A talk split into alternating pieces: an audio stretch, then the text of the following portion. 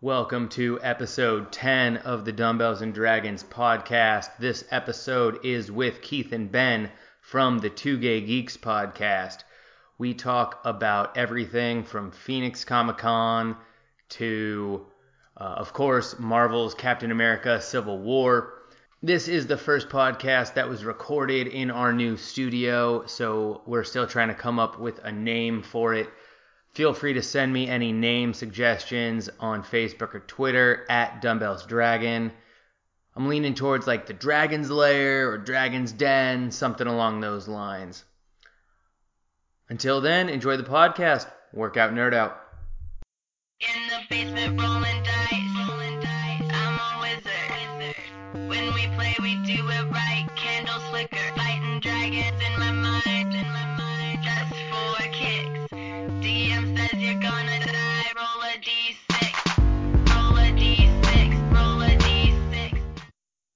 Hello again, Dragons. This is Kenny Rotter, host of the Dumbbells and Dragons podcast, where we mix nerd and fitness culture to break down barriers. Today, I am excited to be joined by Keith and Ben from the Two Gay Geeks podcast. Welcome, gentlemen. Hey, Hello. How are you guys doing today? Not bad. not bad today. Not bad. Doing okay. It's it's been a, a nice relaxing Saturday so far. Excellent. And we are recording this on Free Comic Book Day. Oh, that's right. That's I forgot all about that. How did I forget that? Oops. Well, so maybe after the podcast, you guys will get out there and go get some free comic books. Yeah, No, I, uh, I promised hopefully. somebody we would go buy someplace too. Oh, so- thank you for telling me. Sorry. I didn't know this. Well, Veronica and I just got back from the comic book coffee shop out here in Burbank called The Perky Nerd. Ooh. Oh wow, that's, Man, we need something like that here. yeah. And for anybody who doesn't know, we're in Phoenix, Arizona. I did know you guys were in Phoenix, Arizona. My- You know, but I don't know if your listeners knew. Yeah. well, I'm sure I get a bunch of your guys' traffic and you get a bunch of mine, so I'm sure they've heard you guys talk about Well, I, Phoenix well, I, before. well, I, I certainly hope so. Anyway, But so we're gonna get into this a little bit later, uh, but I did want to bring up just so I can remember.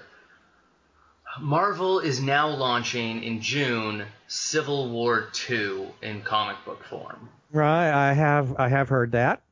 So we'll get into that when we talk a little bit about the movie, but I'm not exactly thrilled about it.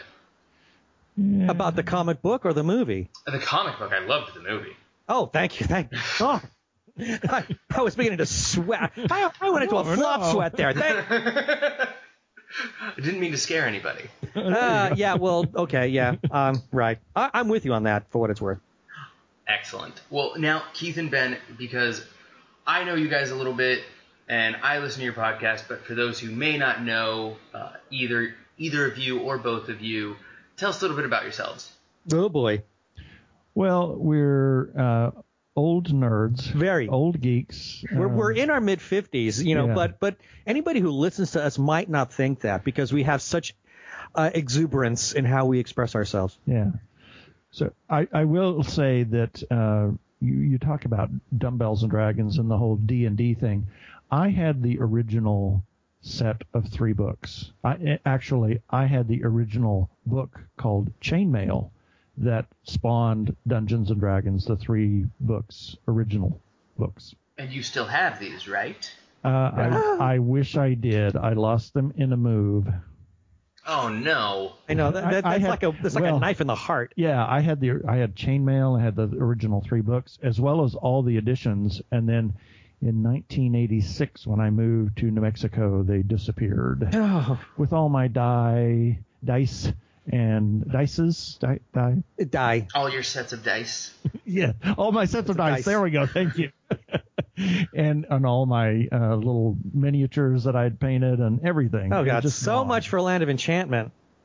Exactly. Oh, more, more like Land of Depression. Well, one of my things with D and D is you put so much effort into the character.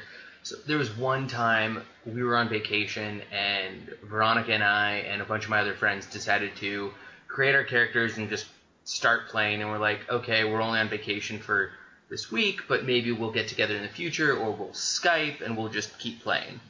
So we go through all the trouble of creating our characters and then sadly didn't play once the rest of the vacation, and all the work we did on our characters just got lost or thrown away on our way home. So it was extremely depressing for everybody. Well, that's sad. You know, sometimes you do put a lot of work in in the characters. Oh well, Just when I was in uh, when I was in college, my, my best friend from grade school, uh, every other weekend we would get together and have you know, uh, we would just have this big long campaign. And we would, we did this for a couple of years. We would always meet over at the local pizza joint. Had this great big table there. We'd be ordering pizza and drinks all day. So of course they let us stay for as long as we want. And we just finished one game and uh, or one campaign. We were about to start another, and my friend Bill had just really put so much love and sweat. Uh, I mean, we we like to recirculate our characters, keep bringing them back, but he spent I don't know how much time just agonizing over this campaign, which uh, was supposed to end up in this like war to end all wars kind of thing. And I'm not going to go into all the particulars, but at some point during this game, very early on, in fact, we accidentally met with the enemy and negotiated a peace treaty. and he was livid. he was absolutely frosted that we negotiated a peace treaty. So I said, I put all this time, and and now you're giving me peace. That was, you know, and that's the fun thing sometimes about D and D is that it, it can really, it doesn't have to be so pre-programmed. I mean, these campaigns, especially if you if if you play a lot uh, these sh- these these campaigns can really just take a life of their own, and that's I think when it can be at, at its most enjoyable. yeah. Absolutely. And I know I have a buddy who writes for who writes for our website and he does his monthly uh, Dungeon Masters corner. And he really just calls D&D it's just a grown-up way of using your imagination. Well, That's, That's true. fair enough, yeah. It is. It's true. I mean, I remember uh, there was a big role playing uh, club that met every other Saturday. Uh, they, they it was put together by a, a local bookstore, and they rented out this this facility for this particular use. And I saw people of all ages. But more recently, anytime I see that kind of activity go on now, it really is more about the adults. Uh, I think maybe it's all of us just trying to relive our youth. Who knows? I would agree with that. And I I also think there maybe there's still it's not as open in middle school and high school because there is still It's some- satanic. Yeah, still stigma, and essentially you have no hope of making friends if they know you're doing this. You know, I I take exception to that because uh, I really think that geek culture has pretty much won. I know that uh, your mother-in-law Gini and I have kind of disagreed on this one. Uh, she seems to feel that geek culture still is pretty much rooted there, um, and that it hasn't really broken through other demographic groups. I think it has. Yeah, to a certain think, extent. I, I, think. I think it has increased a bit. You know, you look at uh, you look at the movies that are coming that are coming out now. Uh, you look at uh, the the proliferation of of books that are that are being written, and we're just seeing a, a greater market now for science fiction, for fantasy. I kind of this tells me that geek culture has just really kind of exploded in ways. I mean, maybe it is not mainstream as as I think we would all love for it to be, but I think it's got a much greater acceptance level than it did. Oh, say you know back when Keith and I were in high school.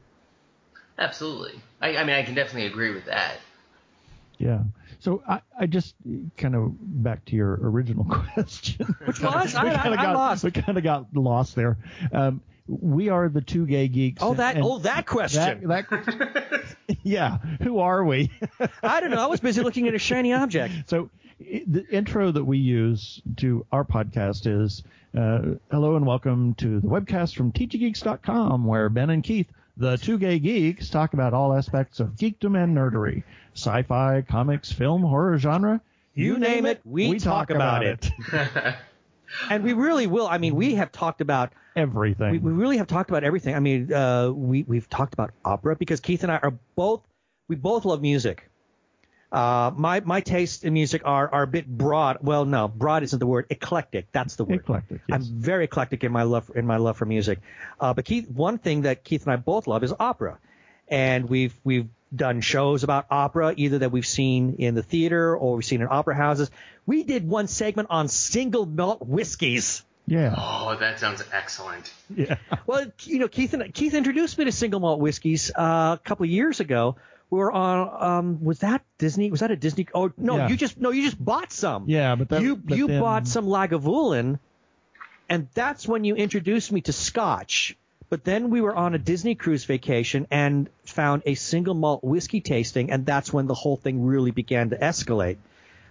Uh, to the point where I really enjoy some good single malts, and so we did a story on single malt whiskeys during our show. I mean, that just goes Yeah. to show that if We'll talk about. We'll talk about anything. anything, you know, but I think that's really the asp- uh, or the essence of geekiness is that finding that thing that you can just really just dive into and and almost examine under a microscope.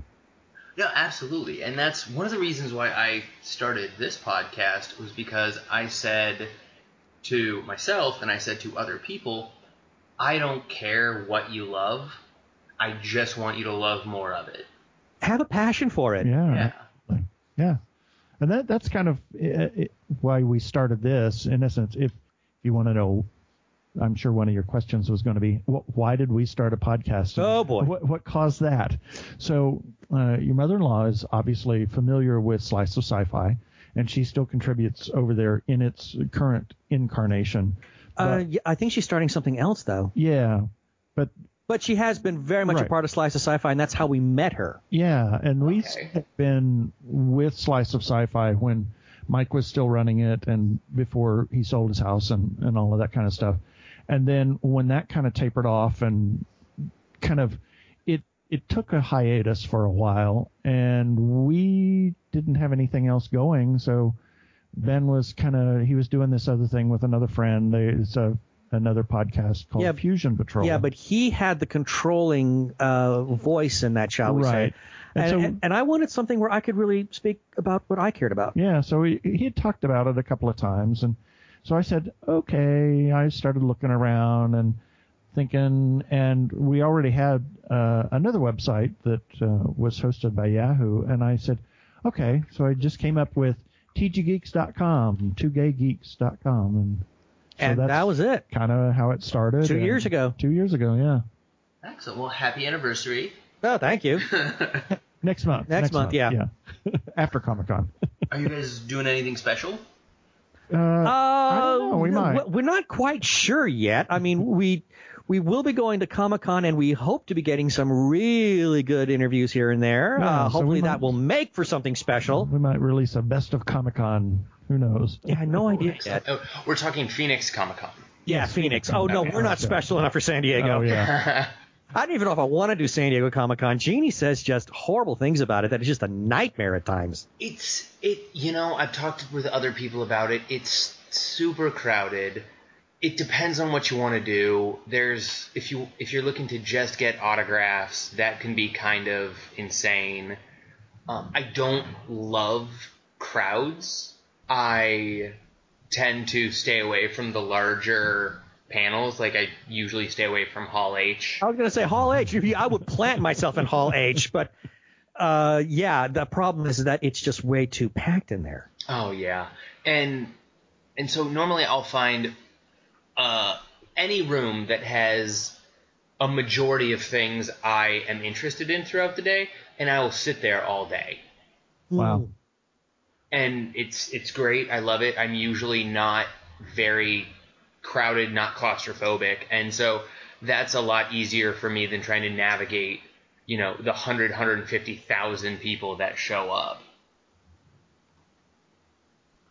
Hmm. Okay. Yeah, Right. I can. No, I I can sort of appreciate that. Yeah. But speaking of Comic Con, Phoenix Comic Con, um, Yes. we touched on this a little bit earlier, but what with the opera and the scotch, but what are your favorite areas of nerdiness? What is it something that gets you going more so than the other things? Hmm. That uh, probably pop culture, the current uh, TV crop, Oh, shall man, we say? yeah, we, we talked a TV lot a about. lot, a lot of TV and movie stuff, but there are some book stuff too that we're really really into as yeah, well. obviously we we enjoy your mother-in-law's books. Oh, big time. For anyone who who's listening who doesn't know, my mother-in-law is Gini Koch, who writes the Alien series. The Alien Alien Kitty Katt series. Kitty Katt. Cat series. Yes. Yes, thank you. Um, Yeah, what's wrong with that is that you hear the Alien Kitty Katt series, and I'm like, oh, great. It's a book about felines. Like, we care. Her name is Kitty and her last name is It's cat. Yes, blame her parents. As Gini fondly says, but they're actually really awesome books, and that's how I think, you know, Gini says that of all the people who ever were involved with Slice of Sci-Fi, Keith and I were the first ones to read her books. Yeah. Aw, so Interesting. nice of you guys. Now we're huge Yeah. fans. Anyway, Uh, I know I've read uh, the first one, Touched by an Alien. I liked it, but I have so many unread books on my bookshelf. It's impossible for me to get through all of hers. yeah. Jo- join the club. It's, yeah, it's- she's really prolific. Yeah. book 13 just came out this Yep. week. So Was that Camp Alien? Yep. Yes. we're in, I'm about halfway through it right now. I'm on chapter 13 right now. So, anyway, um, as far as the rest of the the nerdiness, uh, one thing that we have uh, recently kind of Yes. engaged in was, and and we've we've changed from independent film and said we're big supporters of independent creators, um, and that Something we kind just kind of fell into. yeah, it really just it just happened. We um, a- actually it was last year at Phoenix Comic Con. Uh, was it Comic Con or was it Fan Fest? uh, Comic Con because uh, Bill, oh, that's right. That's my, right. Your friend from school. uh, grade school friend, so I've known him since the first day of fifth grade. That's a long time ago. And he texted me while we were at Comic Con because he saw a, a post I made on Facebook that we were at Comic Con, and he said, "Are you going to the film festival?" And I said, "Well, we hadn't really planned on it." And he said, "Well, my cousin's got a, a little short, a horror short in it, so we went and watched the short."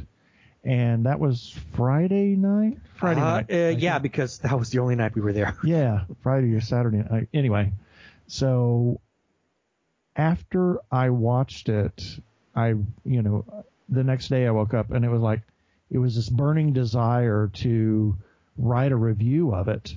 And so that kind of launched the independent film Mhm. bug for us. And we contacted Neil and The filmmaker. the filmmaker, and uh, we had him on the show. And since that time, he's introduced us to a bunch of other independent filmmakers. One, Jeff Patton, who uh, did uh, Beyond, Beyond the the Impact. Impact. And that's a web series. And we've been doing a bunch of interviews with their cast, and it just kind of blossomed from there. And while we would love to do interviews with The big people. the big pe- big name people, I mean, it doesn't have to be really a list. I mean, I would Yeah, love oh. to interview Chris Evans, but I, I would settle for like Claire Coffee on Grimm. yeah, but uh, Yeah. Time. some of those uh, that just hasn't happened and we've really kind of made a niche for ourselves to talk about independent creators not just film but also comic book uh, and so we're really looking forward to phoenix comic con this year and doing some guerrilla interviews and we're going to have our studio set up in the In a hotel room. in our hotel room which we're going to stay at the hyatt across the street so that's, that's kind of how we got into the independent creators and kind of made that little niche for ourselves I mean, yeah, the big stuff, you know, like like the Marvel movies. I mean, that's great fun, and we we we do very much enjoy that, and we we like to watch a lot of the nerdy television shows that are on, you know, the superhero shows or some of the comedies or you know science fiction, horror, whatever. We do enjoy watching those, but it's it's really become about independent creation. Whether you're an independent uh, author, we've interviewed uh, one or two people in that vein. Yeah. Uh, filmmakers have been the big thing. I mean, uh, last year, right before Phoenix Fan Fest, uh, Keith had an article that he just managed to publish about a screening for uh, an independent horror film that was going to be shown there. And the uh, the person who handles the, the public relations for it, she saw it and put us in contact with the filmmakers and the star, who was Gareth David Lloyd of the BBC series Torchwood. And uh, that the whole thing just it, that was another one of those uh, instances where everything just kind of escalated at an almost geometric rate. Yeah. And and we'd we'd also done um, Horrible Imaginings Film Festival in San Diego that Neil had put us in contact with uh, Miguel Rodriguez. Miguel, uh, who runs that film festival, and we went down there, and it was it was like there's some really great films that these people have created. I mean, it, it's just incredible. Just Yeah. incredible. It's it's been really a joy to explore a lot of independent filmmakers and, and just and independent creators as as you said because a lot of these people just do not get I think the kind of recognition that they need to get. I mean, it's a different world today than it was say 10, 15 years ago where it was much harder. It's it's much easier now because of the internet, but still I don't think they're getting the push that they deserve and I think we're really kind of happy to serve that role. Exactly. And I think it's a much needed role that you all are serving, especially when, especially in terms of content creators. I know an independent content creators since the podcast, like my world has opened up with other people doing similar things.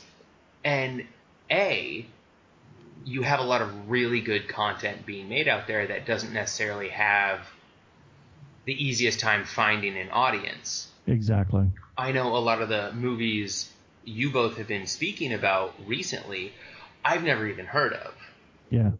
And lest we forget the ultimate independent movie called Star Wars. Exactly. Thank you very much. Speaking of which, George Lucas's birthday is coming up That's this week. Yeah. Happy birthday, Mr. Lucas. Um, But you're right. That what he did that as an independent film because he was tired of the way him, uh, Francis Ford Coppola, even though he Coppola had had a huge hit with with The Godfather, there was a whole bunch of these uh, rebel d- filmmakers that just got tired of the way the industry was working, and out of that was born probably one of the greatest geek culture films of all time, being Star Wars. Absolutely, and it's it's hard when I think that there still is a lot of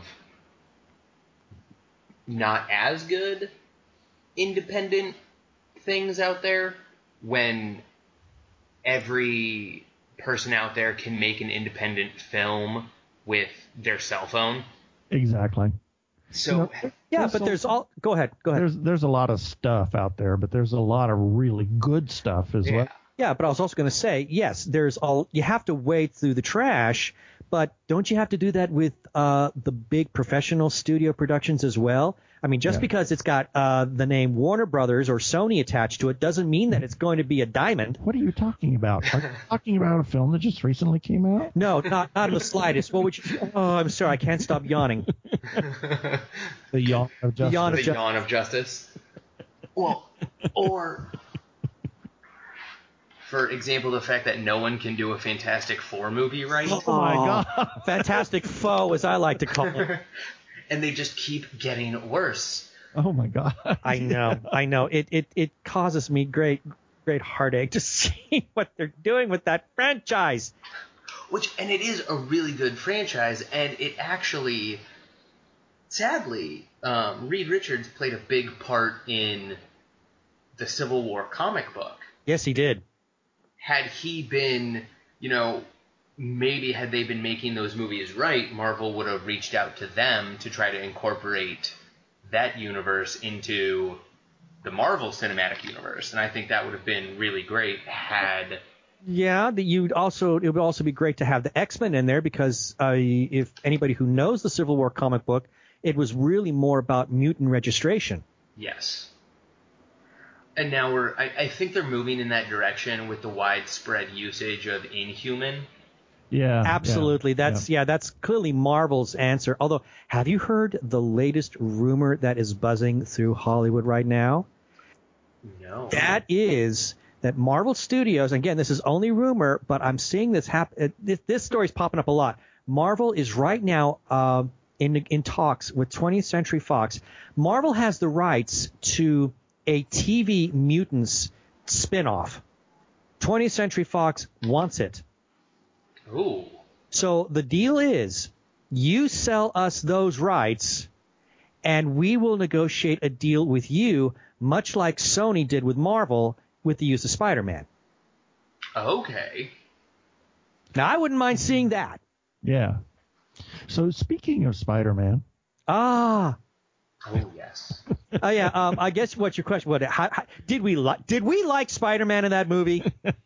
Did what you? are you talking about? oh, uh, uh, the Amazing Spider-Man. Uh, Sorry, with- we've hijacked your interview. Yeah. No, no, no, not at all. Let's t- okay. Let's let's get to it. Let's talk a little bit about Civil War, all right. um, because we, we both are all we both all three of us just saw it, Yep. and I've been itching to talk about it. So Let's talk. I this was probably my favorite version of Spider-Man. You know, I'm gonna I'm gonna give you that. I will give you that. I mean, I, when I walked out of the theater, I'm going, Tobey, who uh, and, and who's this Andrew guy you're talking about? All I can think of is Tom Holland. He was really good as as a, a, a teenage kid in high school. Did you hear how he nailed the audition? No. He, uh, he, it was his time to audition for all the filmmakers, and they were just describing a scene where uh, Spidey does this backflip and then lands and introduces himself, and Tom's and Tom turns out is an accomplished gymnast, and he says, "Oh, you want me to do that?" And like, no, no, no, stop, don't do it. He does it anyway, and when he plants it, he lands in the Spidey pose. Oh. He won the part. As he should. That that should absolutely uh, win anybody that role. Yeah. You know, but I think as, as much as I loved him as Spider-Man, I thought he was just awesome as just plain old Peter Parker. Yes. That's, I have to agree with you. I was feeling the exact same way. In fact, I've I've often said this on the podcast. Peter Parker and Spider-Man, uh, my favorite superhero because the most relatable for me, especially with what I went through in high school and early on in college. And when Tom Holland is Peter Parker is talking to Tony Stark, and this is going to go up after the movie has been out for a little bit, so spoilers are fine. When he's talking to Tony Stark and he's like, I would love to go out for the football team, but I can't. Yep. Right.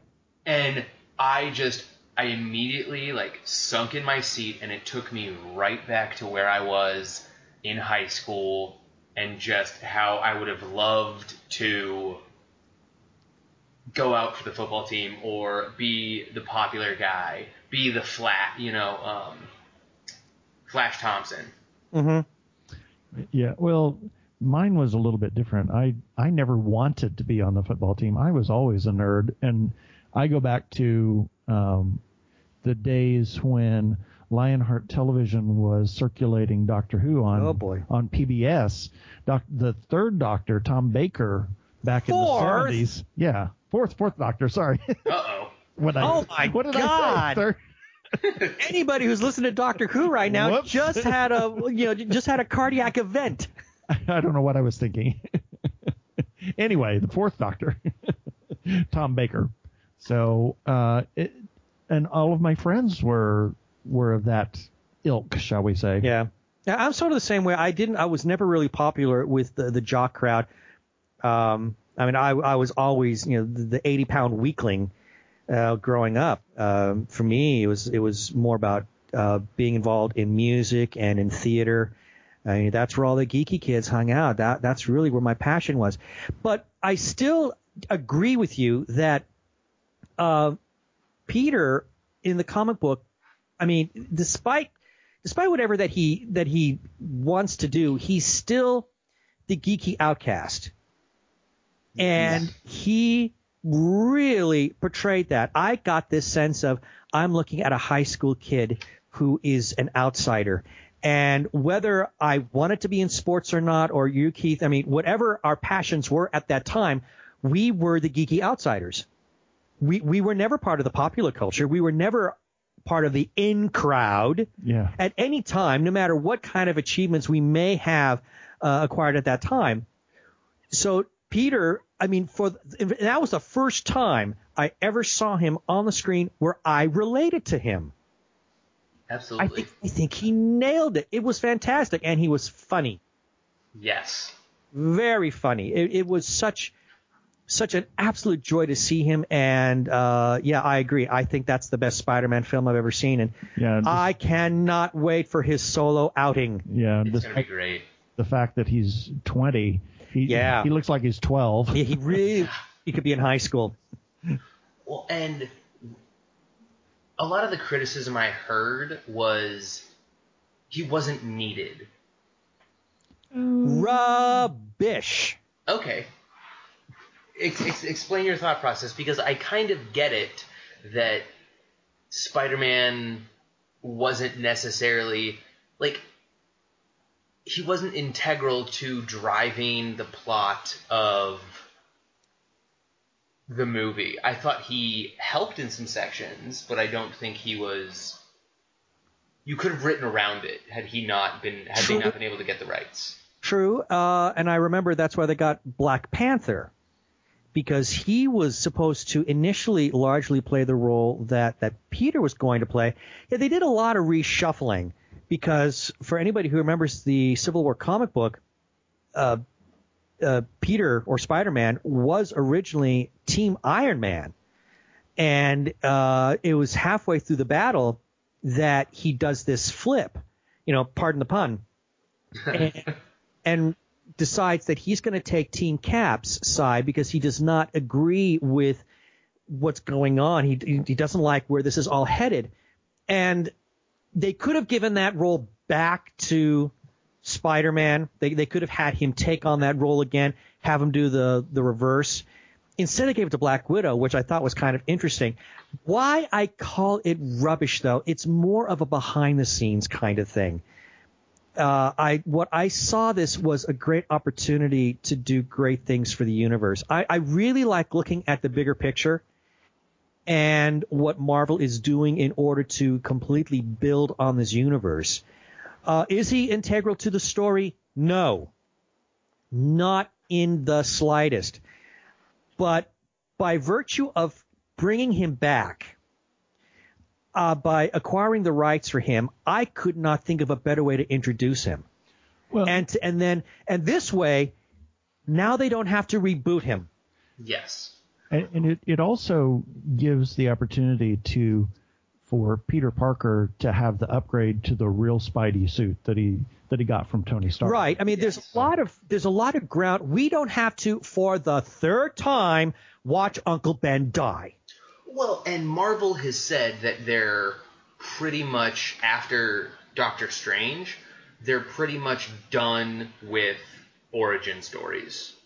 Yeah, I don't think we really need to go down that road. I mean, we might get a little bit with T'Challa when Yeah. it's a Black Panther. And there's I just saw something a, a little blurb the other day that they're they're seriously considering Yes. doing Black Widow. Black Widow now. Yes, I'm, I'm about time. And, and exactly. I We've said that for a long time. I've been screaming that they need to give us Budapest. Yes. We need Budapest, be- and you know, and use that as a flash. You just yeah, she needs her own movie. You know, uh, okay, that's all that I have to say about that. well, and Marvel has been doing such a great job of breaking up their superheroes into genre films. You have Thor, which uses mysticism and aliens, and uh, oh no, just mysticism and North Norse mythology. Then you have Guardians of the Galaxy, which is humor and aliens. It's and like Marvel sci-fi. Yeah, And so, how great would it be to have the Black Widow, James Bond type spy thriller? But, you know, exactly. well, that's one of the reasons why I loved was why why I really much loved the entire Captain America franchise because the the first Avenger gave us a World War II movie. Yes. I mean, okay, forget the fact that yeah, he's super powered uh, because of what Howard Stark uh, has done for him, and and the scientist who's ah, shoot, I can't believe I, his name just went right out of my head. Uh, but for you know everything that uh, Steve Rogers went through to become the first Avenger, they still gave us a really good World War II film. Now go to Winter Soldier. They gave us what I thought was one of the greatest political thrillers I've seen in a long time. I mean, I, I didn't think I could love uh, a, another Captain America movie more than I did when they got out when they put out Winter Soldier. Now we've got Civil War, and I kept thinking they can't go three for three. Hey, surprise! Not only did they knock this one out of the park, they went even further. I, I mean, I, I thought they gave us something that was more of a psychological thriller now. No, absolutely. It's it's amazing what they've been able to do. Uh, and you're right. I think that they could craft different kinds of genres, all acting under the same superhero genre, is really just a stroke of genius on uh, the part of Marvel, Kevin Feige, Jeff Loeb. I mean, all the people that are overseeing this entire cinematic universe. Yeah, and I just I I have nothing to add. that was perfect. How you say it all? Well, Sorry. it, it, it's it's it's. Um, I'm gonna step on toes here, but ho- hopefully Joe won't listen to this show. Uh oh. Crazy Joe our our friend Crazy Joe, who's who. of Megapodzilla. Yeah, he. Um, You wish. We almost came to blows uh, a couple of months ago. just anyway, he, he had some very different views. Now he absolutely loves Batman versus Superman, or as we like to call it, BVS. So, Yeah. um, in- in BVSYOJ. Yawn of justice. he um he commented on Captain America that he thought it was just okay. He thought Batman versus Superman was a better film. Well, he liked Civil But- War. He enjoyed it a Well, lot, yes, but he but still he- says BVS is better. yeah, and and I just to be honest, I don't think so. I I thought it was it it was um well, you liked it less than I did, Yeah. and I didn't like it. Well, well, from what I understand, and to be honest, I'm a huge nerd. I love and I love what's going on in cinema right now.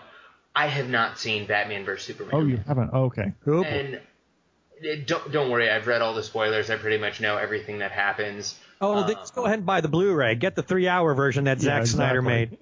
I I but from what I understand is people were just like you there's no backstory. You needed to be a comic book nerd to figure out who everybody was. Whereas this movie, Civil War, I felt a if you ne- yes, watching it um, not having seen any other Marvel movie would be a little bit difficult to follow all the characters. But even Black Panther, they gave a mini origin story. right Just something enough for you to go on. yeah, a- and that's that's really all you needed for but they they've also brought everybody along and I think that they are they understand that while you know you can they do a little bit of a recap and you know Yeah, there's there's just enough to give you the backstory but that that's important as well but where, Yeah, they do make a lot of references. I mean, we we had a great opportunity to kind of see some of the destruction that happened during the first Avengers film. Right. Things that happened in Winter Soldier as well as Age of Ultron.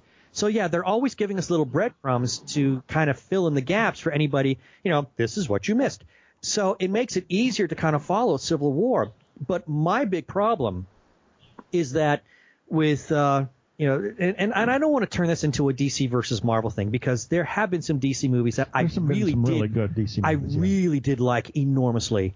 And I didn't hate Dawn of Justice. It just bored me.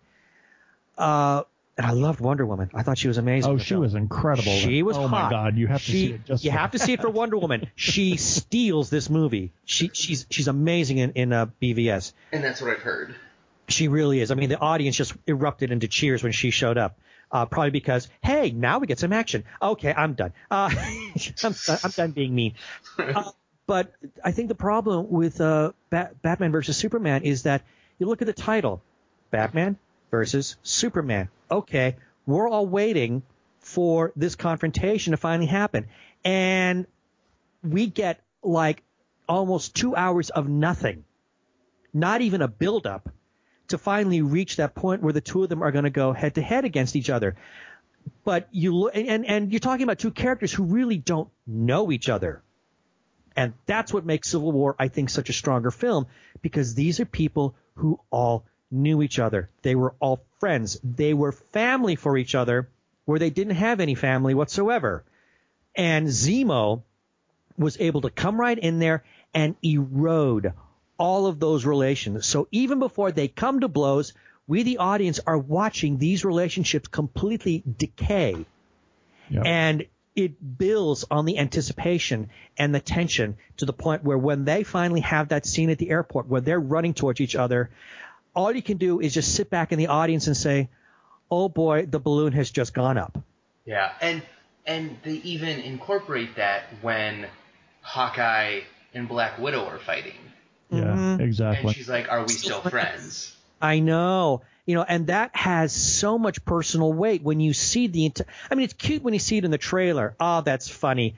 But when you watch the movie and see those relationships completely break down, and then they come to fi- come to fighting. yeah, I and mean, you know their history. yeah, too. I mean, I have no love for hero versus hero fights. I, I don't care for them.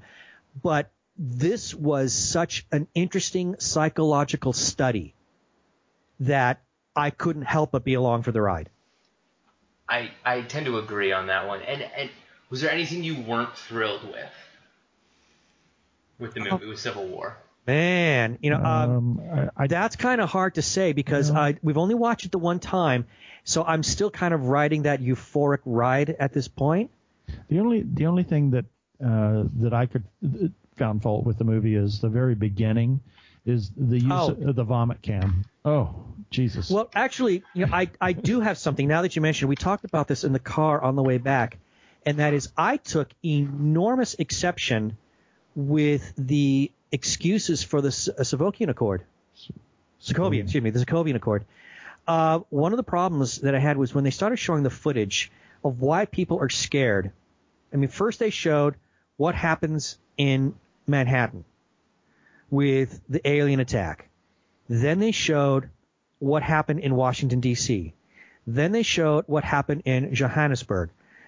And okay, Johannesburg, I'm going to put that. I'm, I'll lay that one at the feet of Scarlet Witch because she did that. You mean Lagos? Yes. No, well, she did that in Lagos too, but Yeah, she unleashed the Hulk Right, right, right. in Johannesburg in Age of Ultron. And then, you, and then, and then, okay, Sokovia, but that was Ultron. Okay, I'll lay that one at the feet of uh, uh, Tony because that was Tony's doing Yes. by creating Ultron. But at least with the first two, let's look at what happened. I mean, Manhattan, that was an alien invasion that was going to do far more worse damage if the Avengers had not been there to stop it. DC, let's look at what would have happened had the helicarriers not sh- fired on each other.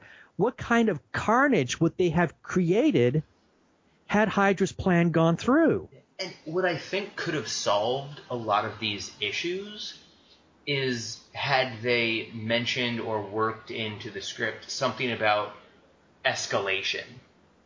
Because essentially what we're seeing is when you get a more advanced protection system, your enemies build more advanced weapons. yeah, and that, that's what Vision said.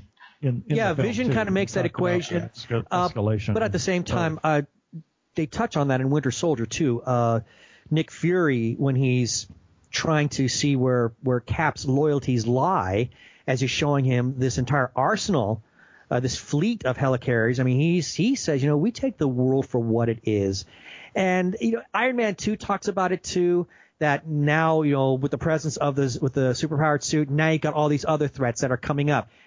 Uh, but you're right. Vision, he sums it all up with Yeah. all of that. So it, it, it does come to be, a, a, it's a very uh, touchy subject. I don't think there's a single right or wrong on it, but I reject wholeheartedly uh, Ross's assertion that what happened in Manhattan and uh, again what happened in D.C. is the fault, the fault of the superheroes. But it's Yes. typical knee-jerk political reactions. It anyway. is, but I would have liked for there to have been some kind of pushback on that, and there Yeah. wasn't any. But have you, by chance, um, have you seen some of the viral news segments that Marvel put out uh, starting about two weeks ago, leading up to the release of Civil War? A few.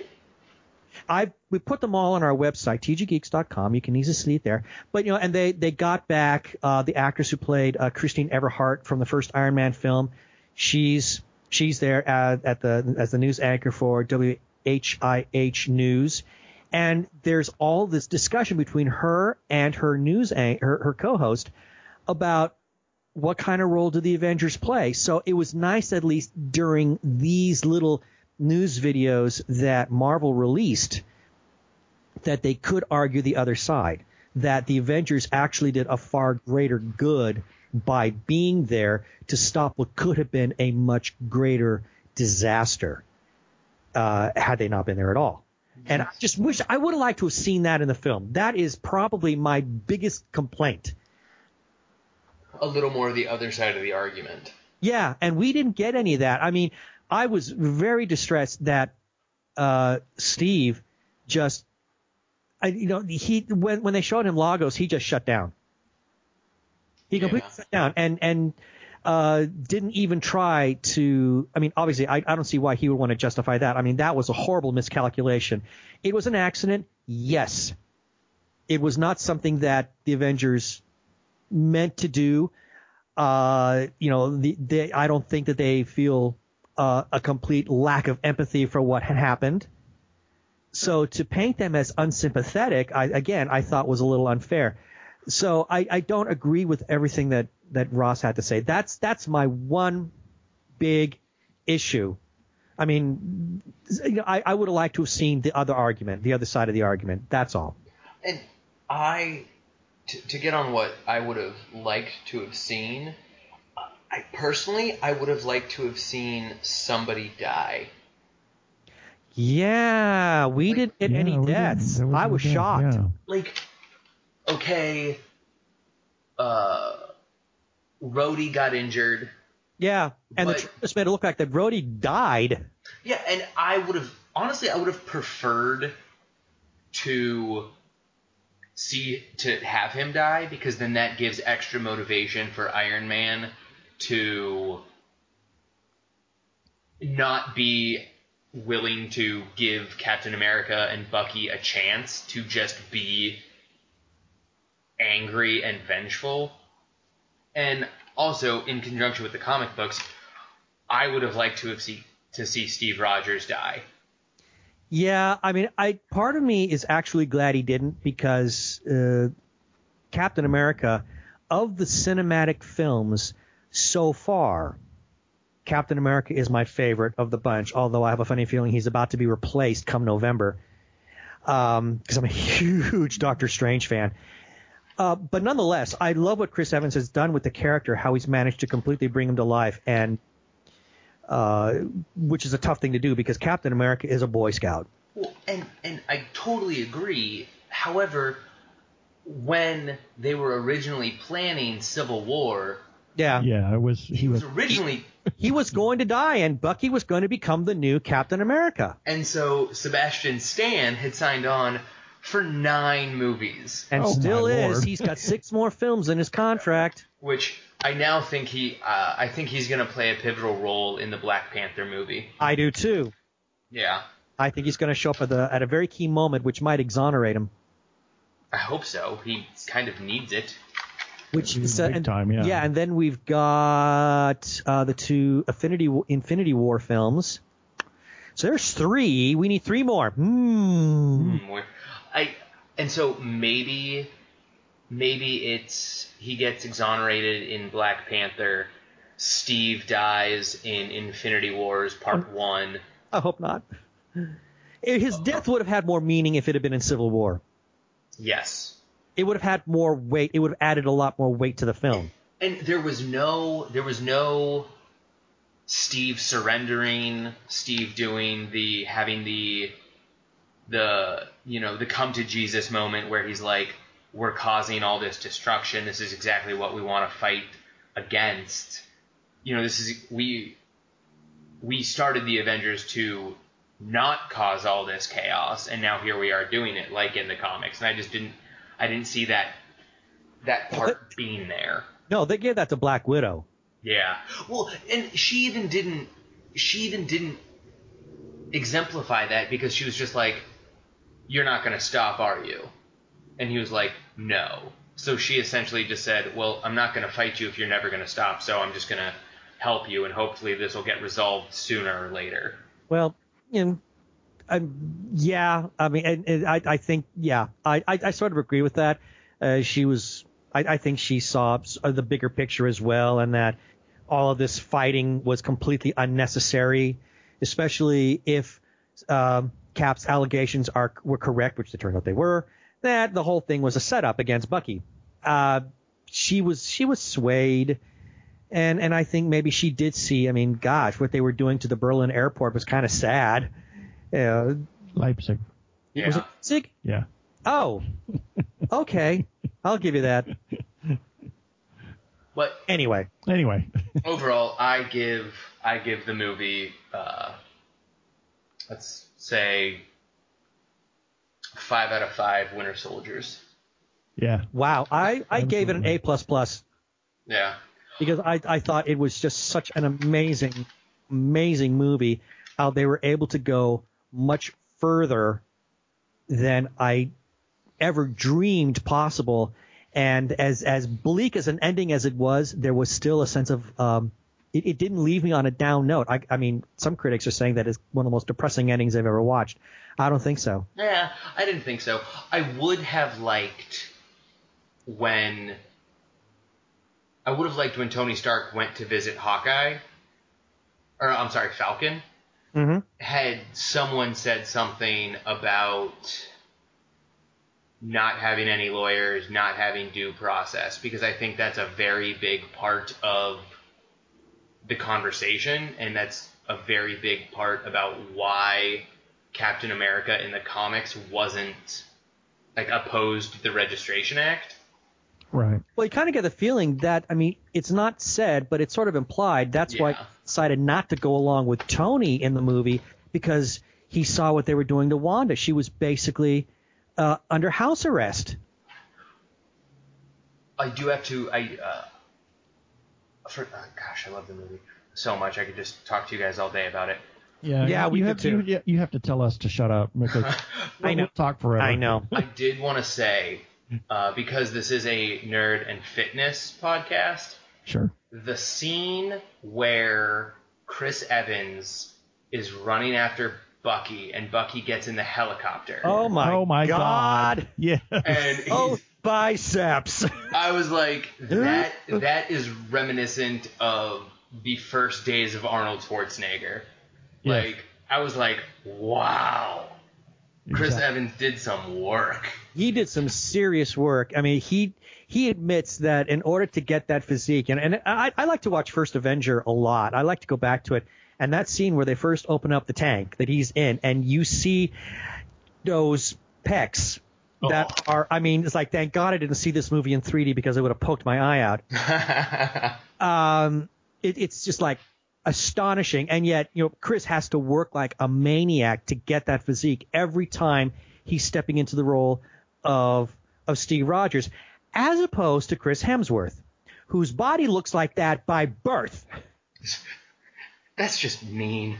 Yes, it is. you should see us. We we have it takes. I I always like to say that it takes a lot of work to keep up this physique. right. A lot of Yeah. A lot, lot of, and and I do, I do not have washboard abs. I have a washing machine ab. yeah. We're we're uh, a little older and uh, we we don't work out very often now. Well, we do walk, so we, we like do- to keep we like to keep the muscles moving to- and and keep the the joints greased. Yeah. Of course, that's. I mean, I th- what what I've noticed, even yes, we've discussed that I'm relatively young, but even as I've gotten older, from Older. Oh, stop. well, no, no, no, like com- where I am right now, as c- compared to where I was ten years ago when I was 21. Now I'm 31. Even I can't do the same things I was doing. So, yes, for different people and at different ages, you need to do different levels of physical activity, Right. and you have to change Good to those. act- What was that? It's good to remain active, nonetheless. Oh, absolutely, absolutely. And we need to. I, I always, you know, thought that when somebody said they said eat more and move less, and and then I realized No. it- it's like Strike eat, that, reverse eat it, less, move, move more. Yeah. Darn, I oh, there's that. oh dang it! There's that sloop and slidexia striking in again.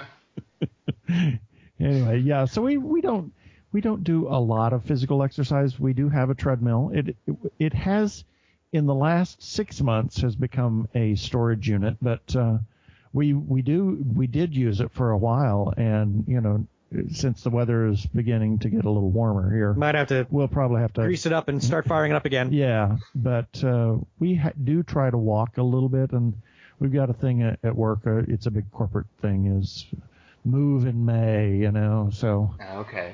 but we're trying to do a little bit more of that, and and we do need to do some more exercise. I certainly do because I'm I'm diabetic, and Yeah, I, I need I need to do some too because I I also have um I have I have uh, high blood pressure and genetically high cholesterol, which is maintained through medicine, but being physically active would assist in that as well. Yeah, absolutely. And either in regards to being active or in regards to uh, the Two Gay Geeks podcast or website, do you guys have a mantra or a motto that helps keep you on task or accomplish a goal? hmm, Maybe I- we should. maybe we should. No, it, it it sometimes the we get well I I get a little apathetic sometimes whenever we don't see much traffic on the website and so I, it's the show every week that kind of motivates me to put it together and and do the uh, technical piece while he is the big nerd of you know making the articles and what and whatnot like that so Yeah. I'm the nerdy big mouth. yeah, but you name it, we talk about it to try to come up with some interesting stuff to talk about each week is kind of the motivator, Yeah, but uh, t- ugh, so that man. it doesn't become a grind, you know. Yeah, but but as far as um, some kind of mantra that we can use in order to stay on on target for Stay on target. yeah, well, you know, that's actually not a bad um a bad little mantra. I mean, it, it, take it right out of Star Wars. Stay, you know, the target being uh, it, it may not be a target weight. I mean, although a target weight can be very good, uh, it, the, the target could simply be just getting out and doing a walk. Oh, you're Yeah. t- still talking about that. Yes, I am. Oh, well, it could be. It could be. Stay on target could be the mantra. You know, okay, that's me saying get up and go. You know, go out and do walk around the complex. Well, yeah, it's stay on target could mean okay, you have this goal of being more active. So staying on target means getting up and walking around. Right. Or- exactly. That's beautiful. I love that. yeah. Now, so we talked Two Gay Geeks, we talked Civil War. Is there any nerdy thing or anything in general that both of you or either of you are into that others may find surprising? Independent films. And it feels, I'm not joking. Yeah. There is some phenomenal content out there. Uh, we uh, Phoenix Comic Con will be hosting the world premiere for a phenomenal science fiction horror film called Occupants, um, and that plus so many other independent films that we've seen and independent web series. It shows that there is such an enormous amount of talent out there, Yeah. whether it's in feature length film form or in short film form. Yeah. There is such great stuff out there. Uh, a lot of people think independent film, who's going to watch that? Oh, big deal. You know what? There's some great stuff there because there is some, there are some really genius creators that are out there, and the only reason nobody knows about them is because no one's giving them a break. Well, and I I am on the Phoenix Comic Con website right now, and there are three movie screenings on the first page that I can't wait to see, and I'm assuming uh, two of them are independent, but one is Love in the Time of Monsters that looks absolutely hysterical, and then right up my alley, uh, a movie called Dudes and Dragons. Ah, And then and then they're also doing a screening of Labyrinth, which I'm just rest in peace, Bowie. absolutely. Yeah. Uh, so is that some of the stuff you guys are looking forward to the most at Phoenix Comic Con?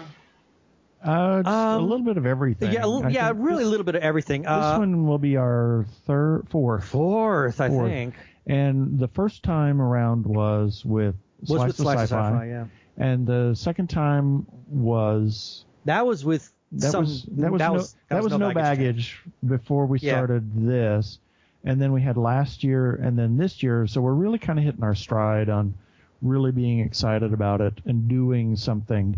And we're going to be there for all four days. We're going to check into the hotel Wednesday night.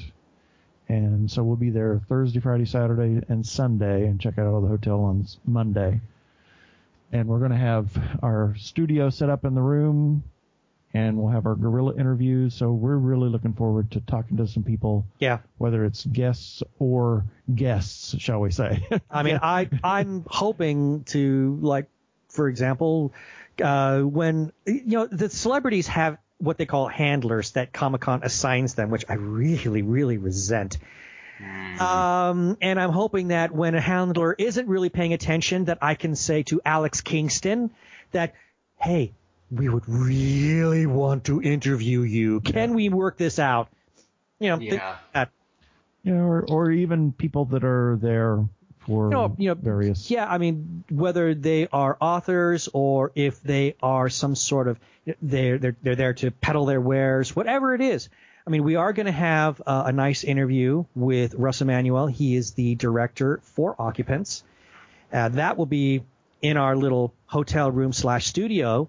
So I, I'm really excited about having a sit down with him um, and just just the opportunity to really explore Comic Con for the entire time that we're going to be there. I, I think this one's going to be probably the the best Comic Con experience we've ever had.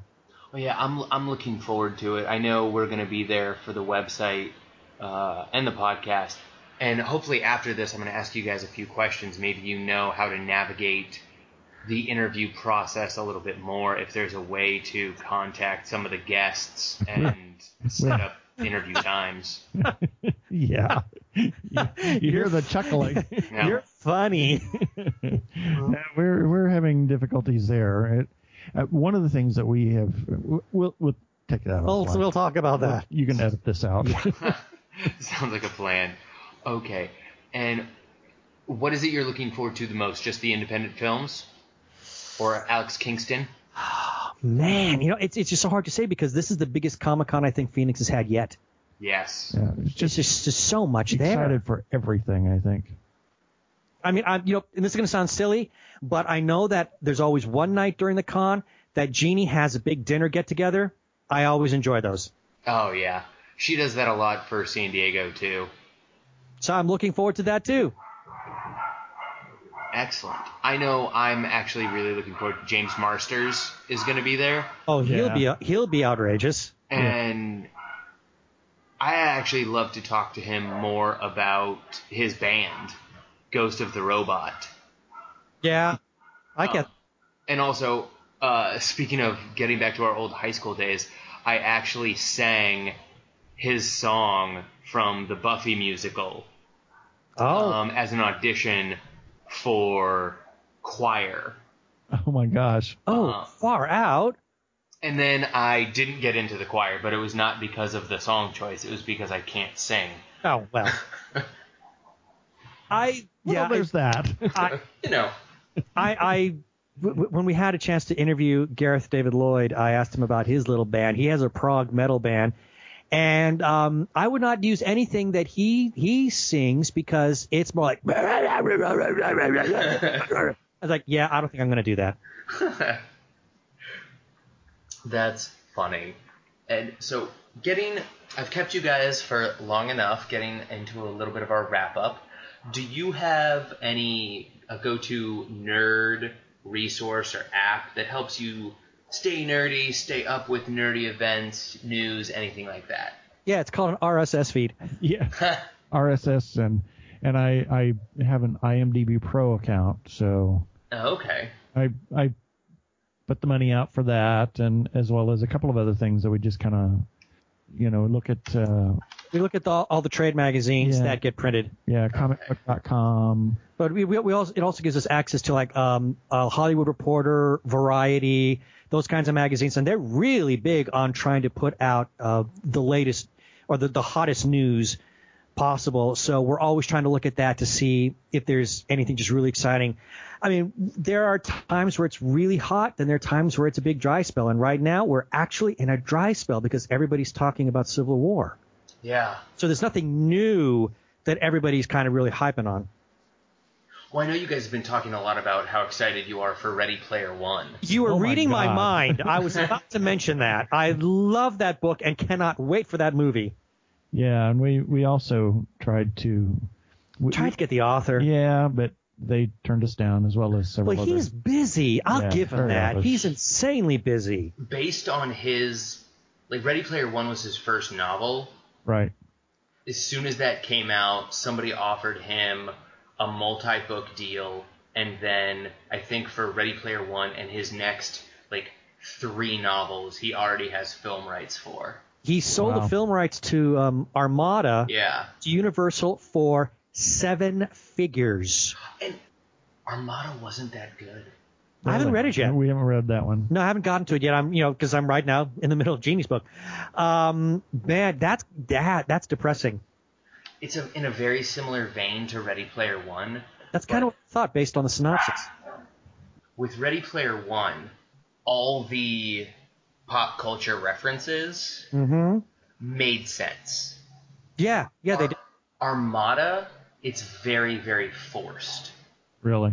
And so I didn't love it as much. And actually, Uh, some of some of my criticisms of Armada uh, were the same that a buddy of mine had for Ready Player One. But I thought Ready Player One was well written, had great character development, and it just incorporated all these references seam- seamlessly.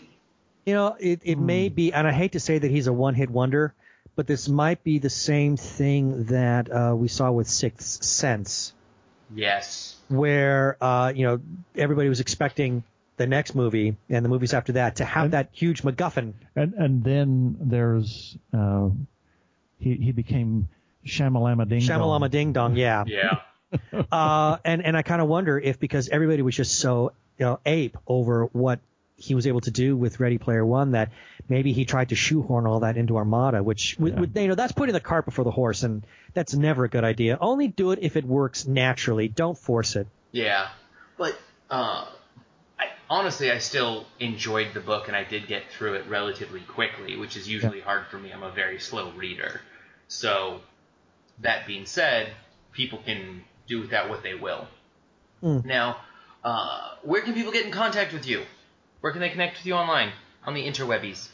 or the inner tubes. on the intertubes. Yes, tggeeks.com, and we are also on Twitter as uh, the Two Gay Geek and as TG Geeks, and I think that with TG and TG Squared Studios, Studios, yeah. and that's TG2 Studios. yeah, TG number two studios, and we're on Facebook. and Facebook, yes, as uh, TG Squared Studios or And- TG Geeks Webcast. And we are also on Google Plus. Yes. Yes, that was.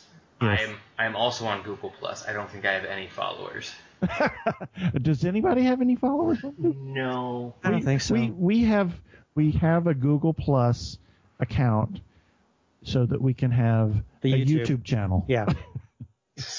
and we, we put Actually, yeah. content there. We post all the content on Google Plus. Does anybody follow us? Yeah, one person, me. followers. but it's mostly on Facebook and and the website. Right. Yeah, yeah. And what parting advice do you have for everyone out there listening to the Dumbbells and Dragons podcast? Keep nerding out. Stay geeky, my friends. Yes. Excellent. Thank you, gentlemen, so much. Our pleasure. Yep. And for everyone else out there listening, thank you again for listening to the Dumbbells and Dragons podcast. If you'd like, you can always follow us on Twitter at Dumbbells Dragon, Facebook Dumbbells and Dragons, and please iTunes rate, review us, uh, subscribe. That does help us a whole lot. We really do appreciate it. And until next time, work out, nerd out. Roll a d6, roll a d6. As always, please subscribe and rate us on iTunes. Send me an email at ken at dumbbellsanddragons.com. Connect with us on Facebook and Instagram at Dumbbells and Dragons. Connect with us on Twitter at Dumbbells Dragon.